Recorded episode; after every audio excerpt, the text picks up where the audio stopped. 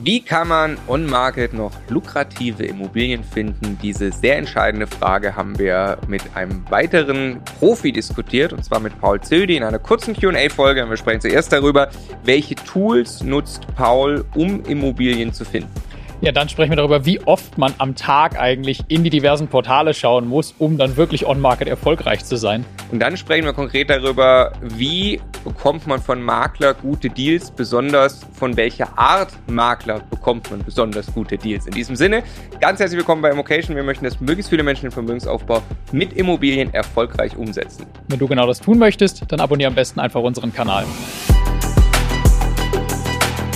Der Immocation Podcast. Lerne Immobilien. Wie findet man heutzutage lohnenswerte Immobilien? Eine Frage, die wir noch nie gestellt haben auf diesem Kanal. Auch noch nie zu antworten versucht haben. Ja, schön, dass, äh, dass du da bist, Paul, um diese Frage zu beantworten. Der Paul weiß es jetzt.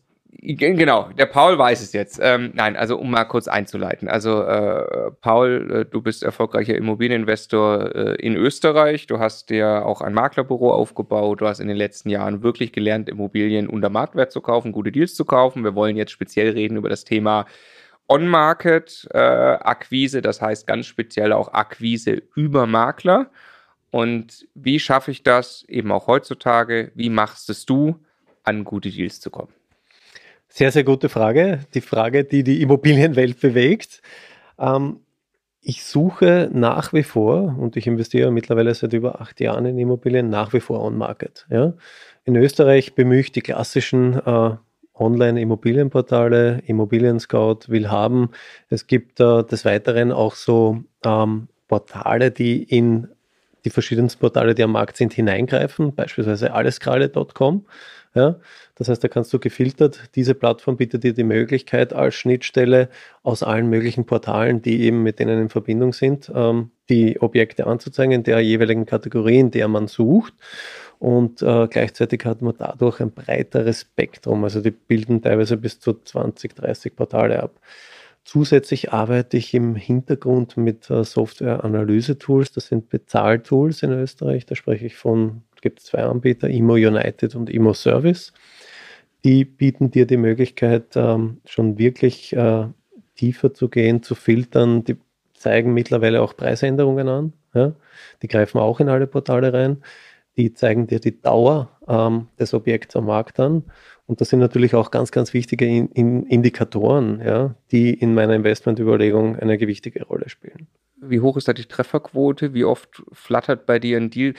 zwei Fragen. Wie oft guckst du am Tag auf dein Handy quasi, wo das ankommt? Und wie oft ist ein Treffer dabei?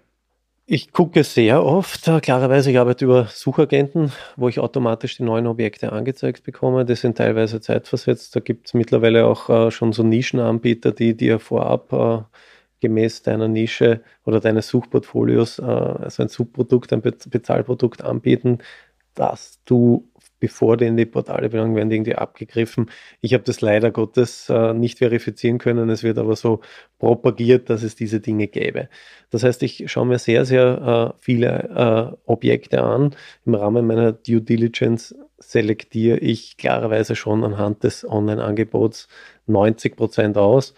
Dann in weiterer Stufe die, die auf den, aufgrund der Kernkennzahlen interessant wirken, die kommen dann in die nähere, in der nächsten Stufe in die nähere Due Diligence, das heißt, ich fordere erweiternde Unterlagen an und wenn dann das passt, gehe ich hin. Das wird klarerweise, wenn der Deal so heiß ist, äh, abgekürzt und ich rufe sofort an oder bin gleich dort.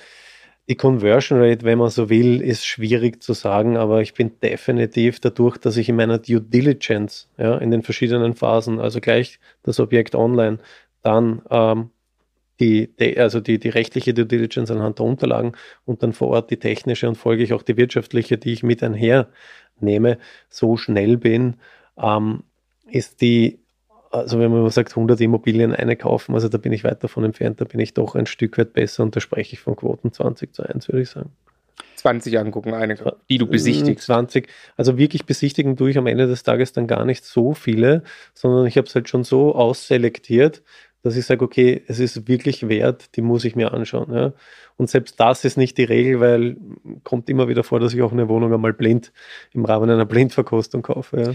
Also nochmal auf die Frage zurück. Also hast du es dann einfach schaust du alle 20 Minuten drauf, damit du dann im Zweifelsfall der Erste bist, der sich meldet? Oder hast du einen Geheimtrick, um dann am Ende an allen vorbeizuziehen, wenn du dich dann am Abend gemütlich meldest? Oder? Den Geheimtrick verrate ich nicht. Nein, Nein ich schaue wirklich sehr, sehr oft. Also ich habe verschiedenste Suchagenten über mehrere Portale. Das heißt, das macht sehr oft Bing am Handy. Ähm, das heißt, faktisch schaue ich sicher 20 Mal am Tag rein. Ja. Und ähm, arbeite dann aber darüber hinaus eben mit diesen Bezahlsoftwaren, wo ich dann wirklich dezidiert nochmal in die jeweiligen Nischen reinsteche, schaue, okay, was hat sich am Markt getan? Gibt es irgendwelche Preisänderungen bei gewissen Objekten und kann ich da ansetzen? Ja? Mhm. Da spreche ich primär von Fix- und Flip-Objekten, die schon länger am Markt sind, wo der Schmerz langsam größer wird. Ja? Mhm. Wie viele äh, Objekte hast du jetzt gerade, würde ich sagen, in der Due Diligence, vielleicht einen Erstkontakt hergestellt? Ich habe jetzt gerade meine Fix und Flip alle abgeschlossen. Oder im Schnitt um, ähm, in ein, sagen wir mal, in, ein, in wie also viel hast du so parallel, die du dir anguckst? Also ich schaue mir pro Woche fünf bis zehn Objekte vor Ort an. Ja. Okay. Das ist in letzter Zeit ein bisschen weniger geworden, weil ich jetzt sehr, sehr viele Projekte in Abwicklung hatte. Prüfen durch de facto, ähm, also ich sage, ich kann in 60 Sekunden anhand einer Anzeige, Stand heute aufgrund der Erfahrung, aufgrund der Key Facts, auf die ich achte, kann ich diese Pre-Selection, wie ich sie nenne, kann ich in 60 Sekunden machen. Also wenn man so will, schaue ich mir sicher pro Tag 20, 30, vielleicht sogar mal mehr Objekte an. Ja. Dafür investiere ich maximal eine Minute. Dann eben, da fallen aber nur ganz, ganz wenige raus, die es dann wirklich wert sind, wo ich sage, okay, da brauche ich ergänzende Unterlagen, um zu eruieren, welche Anwendung des MAG ist, welche Mietzinsbildung gibt es außerbücherliche Darlehen, gibt es sonstige Dinge, die beachtenswert sind, muss ich einen etwaigen Mietvertrag prüfen etc. Ähm, das dauert dann relativ länger. Ähm, das sind dann eben in der Regel auf, aufgrund der Preselektion schaue ich mir dann die auch an. Ja? Also da fallen dann nur mehr wenige raus. Ja? Also die, wo ich wirklich Unterlagen anprüfe, die schaue ich mir dann zu 80 Prozent, würde ich fast sagen, an. Dann lass uns über Makler im Speziellen reden, ganz speziell über den schwachen Makler, der dein Lieblingsdeallieferant ist. Ja, also der Makler ist ja nicht die beliebteste Berufsgruppe und ich nenne ihn liebevoll. Das ist jetzt gar nicht wertend oder böse gemeint. Du bist selber Makler, muss man ich bin immer selber Makler, ja. deswegen darf ich das sagen.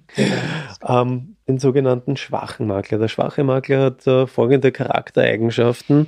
Er ist zu einem faul und zum anderen nicht wirklich ähm, firm in der Materie, mit der er herumspielt. Was bedeutet das? Wie definiert sich oder wie erkenne ich so einen äh, liebevoll äh, gemeinten schwachen Makler.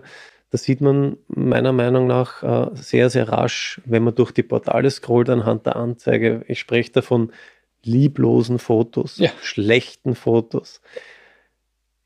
Textierung, entweder ganz, ganz fehlerhaft oder lückenhaft und das folglich klarerweise das Exposé einfach nicht aussagekräftig äh, schwach und ich spreche gar nicht von Punkt- und Beistrichfehlern, das ist nur das geringste Übel.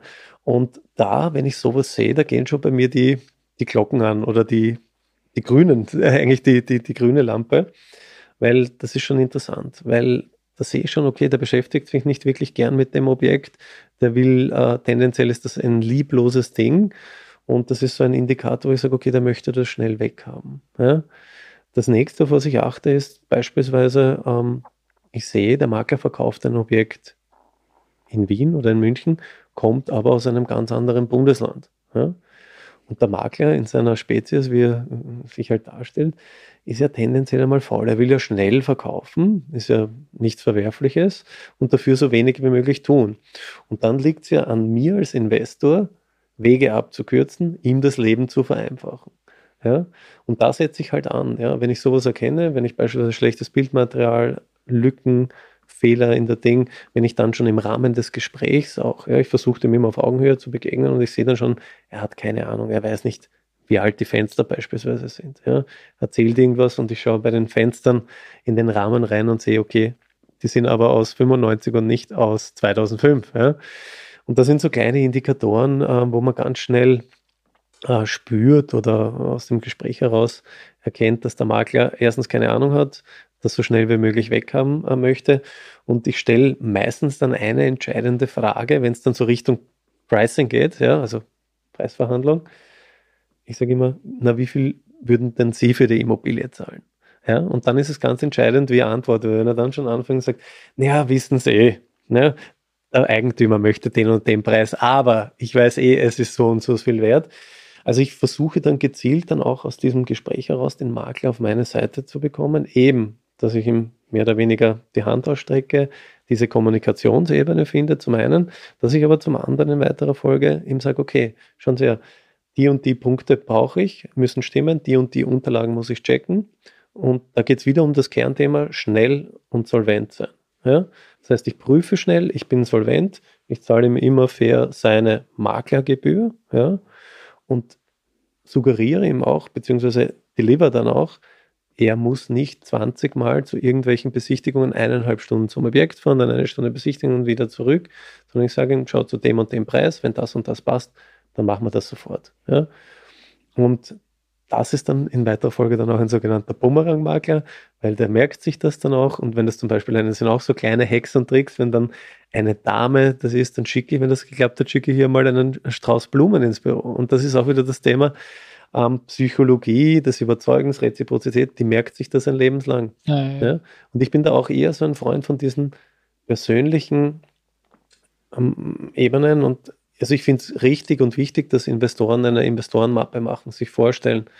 Für die Bank sehr, sehr wichtig, für den Makler, ich bin selber Makler, deswegen traue ich mich sagen, das geht in der Masse unter. Aber solche kleine Gesten, ja. Herausstechen durch. Genau, und da prägt man sich so äh, ein und das sind so, so kleine Hacks, die ich auch jedem rate, ähm, das merkt man sich einfach. Ja? Und ja, deswegen ist der schwache und faule Makler ein sehr guter Freund von mir. wir, äh, ich möchte es auch unterstreichen, in unseren Worten so ein bisschen sagen, wir reden da auch ja oft drüber, was du gerade ja machst, ist, warum ist das überhaupt ein Vorteil? Weil da sind, also wenn ein Makler richtig, richtig gut ist, dann hat er ja gelernt, den maximalen Preis rauszuholen für seinen Kunden. Deshalb ist es auch ein guter Makler. Und scheut auch keinen Aufwand, das und zu tun. Und scheut auch keinen Aufwand, das zu tun. Absolut. Der will vielleicht auch sein Geschäft skalieren und so weiter. Es ist ja aber auch total fair, wie du auch sagst, dass ein Makler, wir sagen auch manchmal Küchentischmakler, haben wir von Stefan Sieger gelernt, ne? gibt es ja auch viele, mit möglichst wenig Aufwand ein bisschen Geld nebenher, ist ja auch total fair. Und das muss halt jeder für sich hinkriegen, das im Kopf umzudrehen und sich einfach mal vorzustellen, ich bin der Dienstleister für diesen Makler.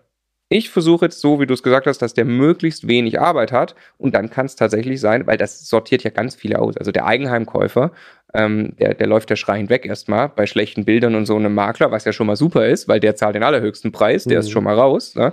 Ähm, und die, die dann noch übrig bleiben, dann gehe ich noch in die Pole Position, weil ich richtig als für den, sie wollen ja wenig annehmen, kann ich dann, na, man muss natürlich wissen, was man tut, weil am Ende muss man schon eine Due Diligence machen.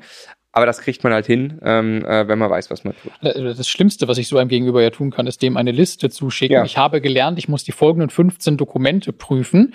Und dann ist die Erstanfrage schon. Ich finde das ganz, ganz toll. Ich bin auch absoluter Profi. Können Sie mir vielleicht im Vorfeld schon mal die folgenden 15 Dokumente übersichtlich zur Verfügung stellen? Und da hat er ja am allerwenigsten Bock genau. drauf. Und ne? wie viel geht noch am Preis? Ja, genau. genau, genau da, da, da, glaubt jeder Küchentischmakler den Küchentisch hoch und macht nichts mehr. Ja? genau. Nein, und äh, genau das ist äh, das Thema und äh, vielleicht weitere Hacks auch für die, für, die, für die jungen Investoren. Also ich schaue auch gezielt auf so Dinge, wo zum Beispiel der Parkplatz äh, vergessen wurde oder schlecht angegeben wurde. Da spreche ich vom Wohnungszubehör. Das ist in Österreich ein großes Thema, weil alles vor 2002 war Parkplatz, äh, Stellplatz immer Wohnungszubehör. Nach 2002 durch die WG-Novelle ähm, äh, es ist separates Wohnungseigentum. Und das sind dann so Bewertungsfehler, wird teilweise bewusst vergessen. Und das sind lauter so Dinge, wo ich schon anhand äh, der Quelle, anhand des ersten Exposés versuche herauszufiltern und eben Effekte, äh, also die mich weiterbringen, zu erkennen. Ja. Und dann muss halt schnell gehen. Dann muss es schnell gehen und du musst ihm einfach die Wege abkürzen, die Arbeit erleichtern. Und weiters biete ich auch, ich bringe den Makler ja dadurch, in Österreich ist er Doppelmakler, also er ist quasi für beide Seiten, gibt ja das Bestellerprinzip nicht, arbeitet für beide Seiten, aber ich bringe ihn ja gleichzeitig dadurch auf meine Seite. Ja, und er wird eher für mich sprechen äh, im Rahmen der Preisverhandlung als für die äh, Eigentümerseite. Und als Zusatzeck bringe ich auch sehr gerne, was ich anbiete. Ich sage, okay, wenn, wenn wir es schaffen, zu dem und dem Preis das zu, einzukaufen, dann werde ich das sanieren und als Folgegeschäft geht es dann in Das- den Wiederverkauf. Das, ja. ich meine, das ist jetzt, das geht natürlich nur bei, wenn man, wenn man flippt oder wir schon wegmacht, ja, aber ähm, das heißt ja für ihn faktisch doppelte Provision. Er kriegt ja seine komplette Provision ein zweites Mal für dasselbe Objekt, was, äh, was äh, mega ist, ne? Weil sein größtes Problem, also das nächste, was für ihn ja riesig Arbeit ist, ist ja der Einkauf von Immobilien, die er vermakeln kann. Und du hast ihm gleich das nächste Zeitproblem gelöst. Das ist so stark. Und der denkt sich dann, ah, okay, jetzt kriege ich genau, der Paul sucht in der Kategorie Objekte, ich kriege wieder eins rein. Muss schon, ich habe direkt einen Folgeauftrag, Genau. wenn ich das Ich dem weiß. Paul gebe. Der weiß, äh, genau, er kann das äh, rasch äh, und schnell entscheiden. Der braucht keine Finanzierungszusage der Bank, muss nicht lang, lang herumtanzen und ich kriege einen Folgeauftrag. Ja. Ich brauche nicht mal ein Exposé konzipieren in der Regel. ja. Und win, win, win. Sehr interessante Tipps. Vielen herzlichen Dank, Paul. Äh, Gerne.